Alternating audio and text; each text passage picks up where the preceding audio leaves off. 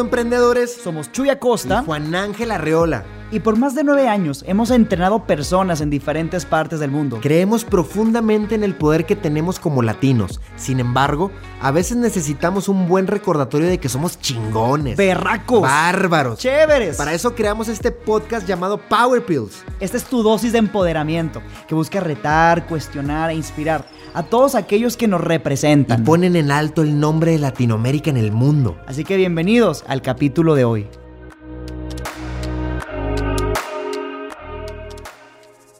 Compadrito, ¿cómo está? Ufa, cuánta seriedad, carnal. ¿Qué te debo? ¿Qué te hice, güey? No, no, nada. Lo siento, neoemprendedores, pero este capítulo amerita profesionalismo y seriedad. Ufa. ¿Qué nos espera, compadre? Familión. Pues el día de hoy, no emprendedores, vamos a estar hablando de riqueza y pobreza, también conocido como la abundancia y la escasez. Y es que es un tema que nos compete a todo mundo, porque todo mundo quiere ganar dinero, todo mundo quiere riqueza, todo mundo quiere libertad financiera, pero... Todo mundo quiere que haya demasiado de lo que ama todo el mundo quiere prosperidad, abundancia en sus resultados, en sus relaciones. Pero fíjate, es un tema hasta cierto punto bien trillado, ¿eh? O sea, todo el mundo habla que si esto, que si atrae, que si tu pensamiento, que si la madre. Pero, ¿sabes? Creo que es buen momento para que nos vayamos a fondo con unas buenas cachetadas, carnal. Y creo que esas cachetadas ocurren cuando podemos distinguir, cuando podemos notar ciertos comportamientos, ciertos patrones en nosotros que o provocan abundancia o provocan escasez. Entonces, no vamos a traer la teoría de las 500 claves de la abundancia. Eso, mira, 500 métodos, libros. Hay demasiados libros, hay demasiados libros que ya leímos y hemos aprendido también gracias a todos esos libros. Claro. Y con las vivencias que también hemos tenido para desarrollar y entender contexto abundancia, contexto escasez. Lo que sí es que los vamos a llamar a la introspección, a que se vayan y se pongan, se pongan un espejo enfrente y que puedan distinguir ciertos comportamientos, actitudes, acciones de escasez, porque si las notas, páralas, no vale la pena, podemos girarlas, es una elección. Así que, compadre.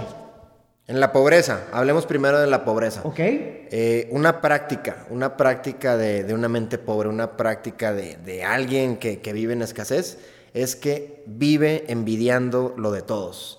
Vive con esta práctica de la envidia, o sea, desea, desea tener el, dinero, pero en lugar de que, de que lo admire, lo envidia, casi que, que lo maldice. Tenemos amigos, tenemos colegas, tenemos mucha gente que conozco tanto cercana como no cercana, que esta práctica tan tóxica lo que hace en lugar de acercarlo, no solamente en cuestión de, dinero, porque la abundancia y la riqueza no, no, solamente tiene que ver con dinero, pero esta práctica de la envidia aleja todo lo que significa riqueza.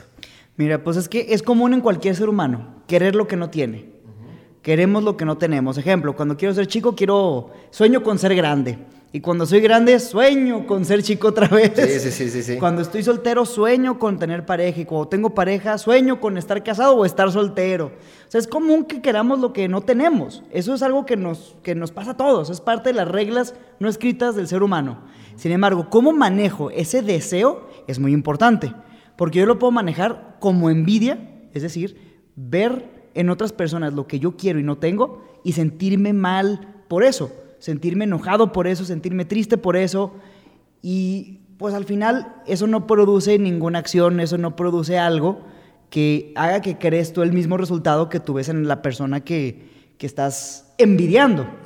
Ahora, querer lo que no tienes es una práctica común del ser humano, pero ¿cómo se ve eso desde la abundancia? ¿Cómo es querer lo que no tengo desde la abundancia? Bueno, desde la abundancia, la energía es de admiración, ¿ok? Admiración, muy diferente a la envidia. Y admiración es como de alguna manera también sentirte en gratitud, en gratitud y en celebración por lo que le ocurre a tu hermano, a tu prójimo, a tu socio. Y, los mismos libros, ¿no? Lo dicen, yo no, yo no puedo maldecir algo que quiero. Admiración viene desde esta parte de, de, bendecir. Si yo admiro a un empresario, si yo admiro a mis socios, si yo admiro a la gente que tengo dinero, a mí me da la oportunidad y me abre el espacio para aprender de ellos, ¿ok? Para aprender de ellos, porque imagínate, Si yo envidio a un empresario, difícilmente vaya a aprender de él. Lo único que quiero es que se caiga. Si yo admiro a un empresario, probablemente yo quiera tomarme un café con él, preguntarle cuáles son sus claves, qué es lo que hace, a qué hora se levanta, para yo también tener esa práctica. Entonces, la admiración es una práctica que vive en la riqueza. Fíjate, bien interesante esto, ¿no? Y es algo de lo que no nos damos cuenta a veces de que no, es envidia pero de la buena. Eso no existe. No, no, no, Eso no existe. Y pues bueno, envidia versus admiración. Ahí hay una, un contraste, una distinción entre escasez y abundancia. Ahora, si nos vamos más profundo, una distinción, una práctica de la escasez es vivir en el yo. ¿Qué hay para mí? ¿Qué puedo yo obtener? El individualismo.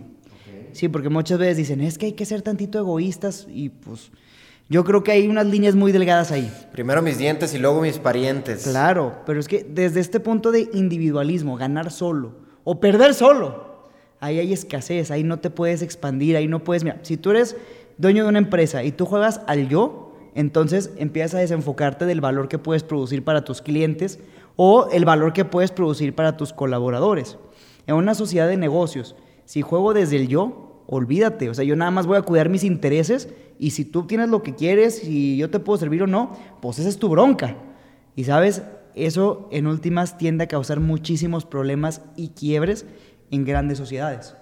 Acabas de, acabas de dar en el blanco, porque la contraparte es el equipo.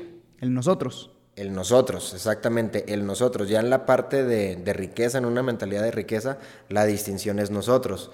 Y es que, por ejemplo, en los deportes, si estuvieses jugando fútbol, tú pues no, no, no basta con yo querer hacer el mejor papel durante el partido. Yo tengo que jugar con el equipo. Eh, en la familia, esto, esto pasa mucho también en las familias. Y yo lo he experimentado, lo lo he llegado, llegado a experimentar. A ti te puede ir bien, financieramente hablando, pero si tú ves que tu equipo no está en la misma sintonía, hasta el dinero se te va más rápido. Es importante crear los contextos de equipo. Cuando hablamos de abundancia hablamos de equipo. Lo acabas de decir también, el tema de las empresas, caray. Yo no puedo pensar en ser una empresa internacional haciéndolo solo, me voy a fundir. No puedo ser el contador, el que vende, el que proyecta, el que crea. No hay manera, se requiere de un equipo. Así que nosotros es clave. El hombre más rico del mundo, el hombre más rico del mundo, Jeff Bezos, su negocio principal, Amazon. Amazon es un nosotros grandote. ¿Cuánta gente participa en Amazon? Participa clientes, participan todos los desarrolladores de la aplicación, todos los ingenieros, eh, participa toda la gente que tiene algo para vender en esa plataforma. O sea, es un montón de gente la que está involucrada en Proveedores, sistema, logística. Todo. Si, si no fuera una empresa con tanta gente, no sería tan grande. No ganaría tanto dinero, no sería tan exitosa. Por, en, cualquier rubro, en cualquier ámbito, si tú quieres ser el líder del mercado, requiere ser el nosotros más grande del mercado. La empresa que tiene más clientes y la empresa que tiene mayores, mayor infraestructura y mayor cantidad de gente involucrada en lo tuyo. Entonces, no solamente se trata de preguntarme qué voy a ganar yo, qué voy a obtener yo, sino girar la pregunta a cómo puedo hacer ganar a mi equipo, cómo puedo hacer ganar a mi cliente, a mis proveedores y a mi familia. Ahí es en donde se encuentra un contexto de riqueza. Exacto, no se trata del yo, se trata del nosotros, cómo nosotros ganamos. Eso está bastante poderoso. Ahora, siguiendo desmenuzando estas prácticas, ¿cuál sería otra, otra práctica de la pobreza? Fíjate, el estar eligiendo prioridades. Es una práctica de escasez y de pobreza. Por ejemplo, hay gente que dice, yo prefiero tener una relación familiar sana a tener un negocio exitoso. No se pueden las dos. En la vida no todo se puede. Tengo que elegir mis prioridades. Entonces, yo prefiero mi relación familiar y sacrifico mi negocio. O yo prefiero mi negocio y sacrifico el tema familiar. O, ¿sabes qué? Yo eh, quiero estudiar una carrera, pero también quiero ganar dinero. Entonces, ¿cuál prefiero? ¿Trabajar o estudiar? Entonces, déjame ver mis prioridades y elijo la que, la que más me acomode. Total. ¿Verdad? Acabas de decir algo bueno. Entonces, como que siempre piensan, o es lo uno o lo otro, una cosa o la otra. Yo no Así es. Sí, sí, sí, sí, sí, total, es, es muy común, es muy, muy, muy común.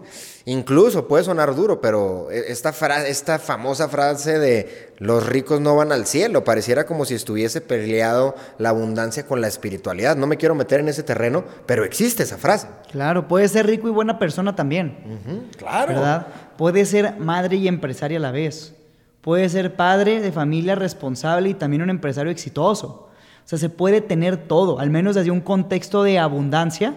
Entonces, no tienes que elegir prioridades. Lo quieres todo y vas por todo. Ahora, eso no siempre es fácil, es un reto. No puedes pensar dentro de la caja si quieres tenerlo todo. Es ¿Cómo, más, ¿Cómo te ha ido a ti con eso? Con todo el tema de la pareja, la familia, el trabajo, la sociedad. Es, es una buena pregunta. ¿Cómo, No, cómo te ha ido con reto, eso? Ha sido un retote. Para empezar, eso estármelo recordando a cada ratito porque eh, yo fui adoctrinado en ese contexto de una cosa o la otra.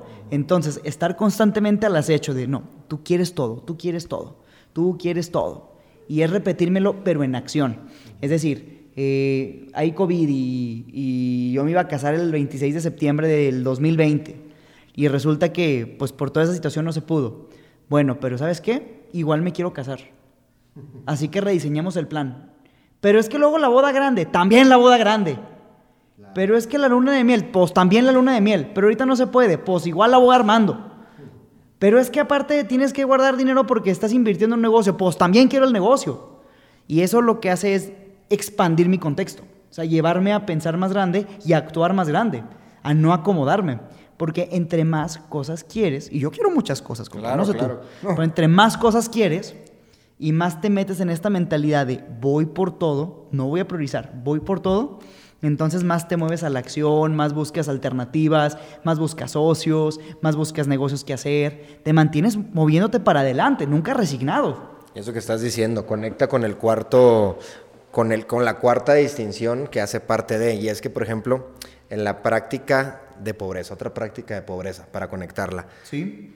es que desean, desean resultados, desean, pues desean tener algo en la vida. La gente que vive desde este contexto se la pasa deseando y deseando y deseando. Y no está malo en desearlo, puede arrancar como, como un sueño, pero el contexto de deseo no aplica la acción, se queda ahí en el aire. Yo conozco mucha gente como quisieran que su, que su vida fuera diferente, pero no hacen nada al respecto. Quisieran que su salud fuese diferente, pero ahí estamos faltando al gimnasio, alimentándonos mal, como si viviéramos de deseos, caray. Muy, muy diferente a la contraparte de- del contexto de riqueza. Y es que quien vive desde el contexto de riqueza se compromete se compromete, y como nosotros decimos en Emprendedor, sangre, sudor y lágrimas. Y, y para prepararnos, no porque siempre sea así, pero nos preparamos, estamos listos para meterle sangre, sudor y lágrimas. Este año creo que nos puso a prueba a todos en la gente que desea tener resultados versus a la que se compromete por la cantidad de circunstancias que nos tomó.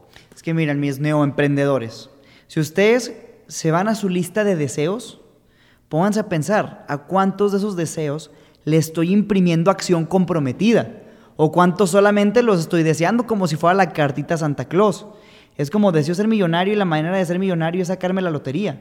Entonces déjame, prendo las veladoras, compro el boletito y yo, por favor, Diosito, concédeme el milagro de hacerme millonario. Cuando tienes aire en los pulmones, capacidad, tienes inteligencia, tienes un terreno tremendamente abundante como es eh, el país en donde estés, en todos los lados hay posibilidades, pero el punto es, caray, si no le pones acción comprometida, tus deseos se van a quedar en deseos. Neoemprendedores, ¿cuántas veces hemos repetido el mismo propósito en Año Nuevo? Uy, sí, sí, sí, sí. ¿Cuántas sí. veces repetimos el mismo propósito? Voy a bajar de peso since 2010. Voy a dejar de fumar since 2012. Sí, sí, sí, sí, sí, sí, sí, ahí, Sí, ahí lo dejamos. Muchas veces se repite el mismo deseo por años y años y años. Ahora, una práctica de abundancia es comprometerse. Pero comprometerse como si su vida dependiera de lograr lo que sueña. O sea, gente que está dispuesta a pagar los precios. Y mucha gente también a veces se siente insegura y dice, es que yo no me lanzo porque, y si no lo logro, pues mira, no, si, no sé, si no soy lo suficientemente poderoso, pero ponte a pensar en esto, quizá poderoso es un sinónimo de comprometido. No, total. Gente comprometida logra lo que sueña. Yo diría que la clave del éxito está en el compromiso. Hay muchas, pero una grandototototota es el compromiso. Mira, yo recuerdo una vez en un entrenamiento una señora analfabeta, 65 años. Tenía una de las cadenas de lavanderías más grandes de Los Cabos. Ay, caray. Sí, era una Ah, era del centro de Los Cabos. Sí, sí, sí. Era una gran empresaria, pero una mujer tremendamente humilde que ni siquiera sabía leer y escribir. Y con todo y que no sabía leer y escribir, pero con todas las ganas de sacar a su familia adelante, pues entonces montó un imperio de lavanderías. Ahorita que estás diciendo eso, me hiciste recordar. Yo no sé si te tocó a la señora de Cali. Claro, no, de Popayán, de Popayán. No sé si era de Digo, no Popayán. vamos a decir marcas, pero- Sí, no, no, no, pero el punto es que estaba yo en Cali entrenando, Sí. también a un grupo de personas, y entre ese grupo de personas, hablando de compromiso, entre ese grupo de personas había una señora que era ciega. Ah, era claro, ciega. Sí, sí, sí, Entonces, era bien chistoso porque, pues, tú sabes, dentro de esta dinámica de entrenamientos, que si se mandaban a hacer playeras los equipos, pues la señora entró con su playera y con su lazarillo, con, su- con su perrito. Y su perrito también tenía playera. Y era bien chistoso porque veías a la señora y el perro debajo de la silla. A eso yo le llamo compromiso, caray. Compromiso de querer eh, aprender, compromiso de querer seguir creciendo, compromiso de resultados. No andarse ahí pinches quejando. Y también me ha tocado gente en el entrenamiento que el primer día dice, yo estoy comprometido a que mis sueños se cumplan y quiero realmente entrenarme para esto y al día siguiente ya no llegan porque les dolió la cabeza. Sí, no, total. Sí, sí, sí. Total, total. Y eso pasa en los entrenamientos, pasa en la vida, pasa con las familias, eh, pasa en la salud. Así que, distinción, deseo versus compromiso. El deseo no te va a llevar más que a una lista bonita de deseos que probablemente sigan ahí por años y años y años. Fíjate, ¿Qué otra práctica? Vámonos. fíjate, la gente que vive en un contexto de escasez, todo el tiempo está enfocado en las limitaciones. Ven la vida como una constante amenaza. güey. El tiempo es una limitante, el dinero es una limitante, la familia es una limitante, su estatus social es una limitante. Si es papá o es mamá o es soltero o es casado, tiene novio o no tiene novia, todo es una limitante. Porque es una, una postura desde la cual nos relacionamos con el mundo. Como si todo me estuviera limitando. Yo quiero, yo deseo, yo quisiera lograr X cosa, pero es que no puedo porque bla, bla, bla, bla, bla, bla, bla. Entonces, desde ese contexto, pues evidentemente siempre vas a encontrar, siempre vas a encontrar que te limite si eso es lo que quieres. Como dicen, el que busca encuentra, ¿no? Definitivamente. Buscas limitantes, encuentras limitantes. Y desde el contexto de riqueza, ¿cómo se ve? No, en el contexto de riqueza es, todo es un recurso. Ok. Un recurso, no es una limitante, es un recurso. Por ejemplo, eh, me quiero ir de viaje. ¿Qué necesito para irme de viaje? Dinero, una agencia de viajes. Y si no lo tengo, ¿qué hago? Necesito conseguir el recurso. Pero entonces... Lo mismo, lo mismo, por ejemplo, si la gente te pregunta, Sí. oye, ¿sabes qué? Quiero montar un negocio, pero está muy difícil y no tengo dinero. Ah, bueno, pues entonces, igual el dinero es un recurso, las relaciones son un recurso, los préstamos bancarios son un recurso, eh, los negocios de esos de los que del mismo cuero salen las correas son un recurso. Pero el punto es que cuando yo me relaciono con el mundo desde esa postura, yo noto, pero en abundancia, noto los recursos que están a mi disposición porque siempre los hay. Pero también el que busca encuentra. Si yo estoy buscando los recursos, los voy a encontrar. Pero si yo estoy buscando las limitaciones, ¿de dónde carajo me van a aparecer los recursos, güey? Claro, claro, claro, claro, definitivamente. En el contexto de escasez viven desde lo que no hay y en el contexto de riqueza, en un contexto de riqueza, desde lo que sí hay. Y si no hay, lo encuentran, caray. Lo es como encuentran. ahora que se nos vino la pandemia, compadre. Ujú. Y para cuando, si estás escuchando esto y es el año 2030, bueno, en 2020 se nos vino una pandemia bien gacha. Exactamente. que durante la mayor parte del año nos tuvo encerrados.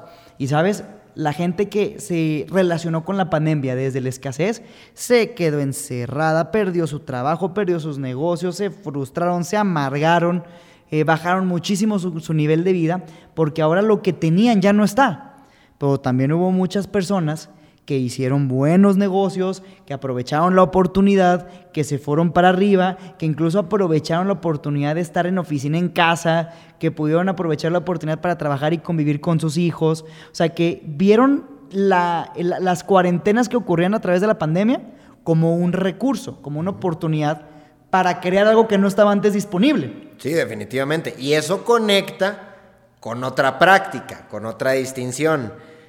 Desde el contexto de escasez o de pobreza está la gente negativa. Ah. Y la gente negativa, lo acabas de decir, es gente que se queja, es gente que no resuelve, es gente de baja energía, es gente envidiosa, que, que- que lo hablamos como el, como el primero, es gente de alguna manera Criticona, juzgona. Claro, claro, claro, claro. Y es que el tema es que desde ahí, ¿qué vamos a producir? Mira, una de las fórmulas que, que decimos, si yo tengo conversaciones de mierda en mi vida, pues lo que yo voy a tener son resultados de mierda. Sí. Y este tipo de conversaciones tiene que ver con la gente que es negativa. Eso no ocurre en un contexto de riqueza. Desde el contexto de riqueza, la gente es poderosa, compadre. Y aparte, eso de la energía que decías, es, con- es contagioso. Claro. Porque estoy seguro que alguno de mis neoemprendedores que anda escuchando por aquí está preguntándose en su mente, bueno, ¿y cómo le hago si la gente que es cercana conmigo es toda negativa? ¿Cómo le hago para salirme de ahí? ¿Qué, qué debo de hacer? ¿Debería estar con ellos? ¿Debería soltarlos? ¿Qué debería de hacer? Ahora, no te vamos a soltar algún consejo porque eso será tu decisión. Lo que yo digo es que la energía es contagiosa.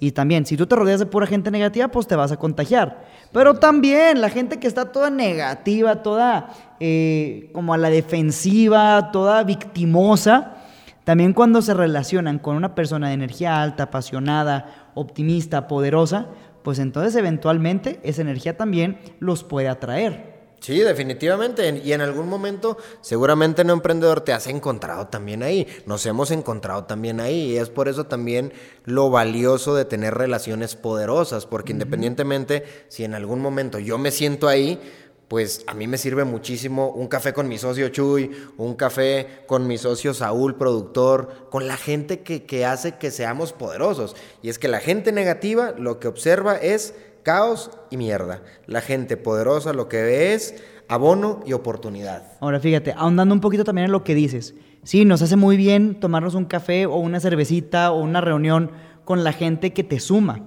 Pero también hay veces que te llegan a buscar, eh, gente que, normalmente está restando y que se está quejando, te llegan a buscar también para que los apoyes. Entonces, ahí es donde es bien importante mantener tu energía poderosa, mantenerte en tu contexto de abundancia, porque eso puede inspirar a otras personas. Y ojo con la conversación esta de la gente tóxica. Es como podríamos decir que el veneno es tóxico, compadre. Pero el veneno no es tóxico a menos que te lo tomes, ¿verdad?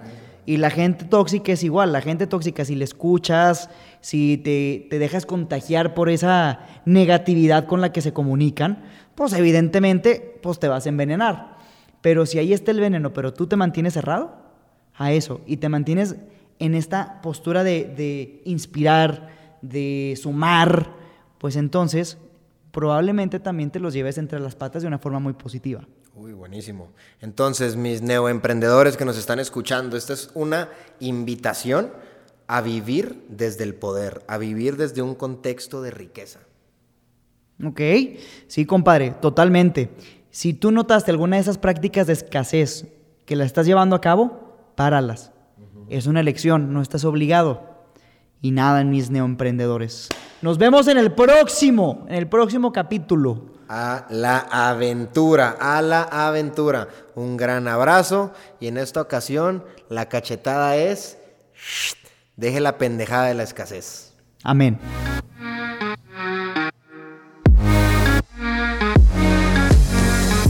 Para nosotros, el equipo es lo más importante. Así que si este contenido fue de valor para ti, compártelo donde gustes y con quien gustes. Y así juntos inspiramos a la mayor cantidad de gente. Gracias y no te olvides, diciendo y haciendo. Hasta la próxima.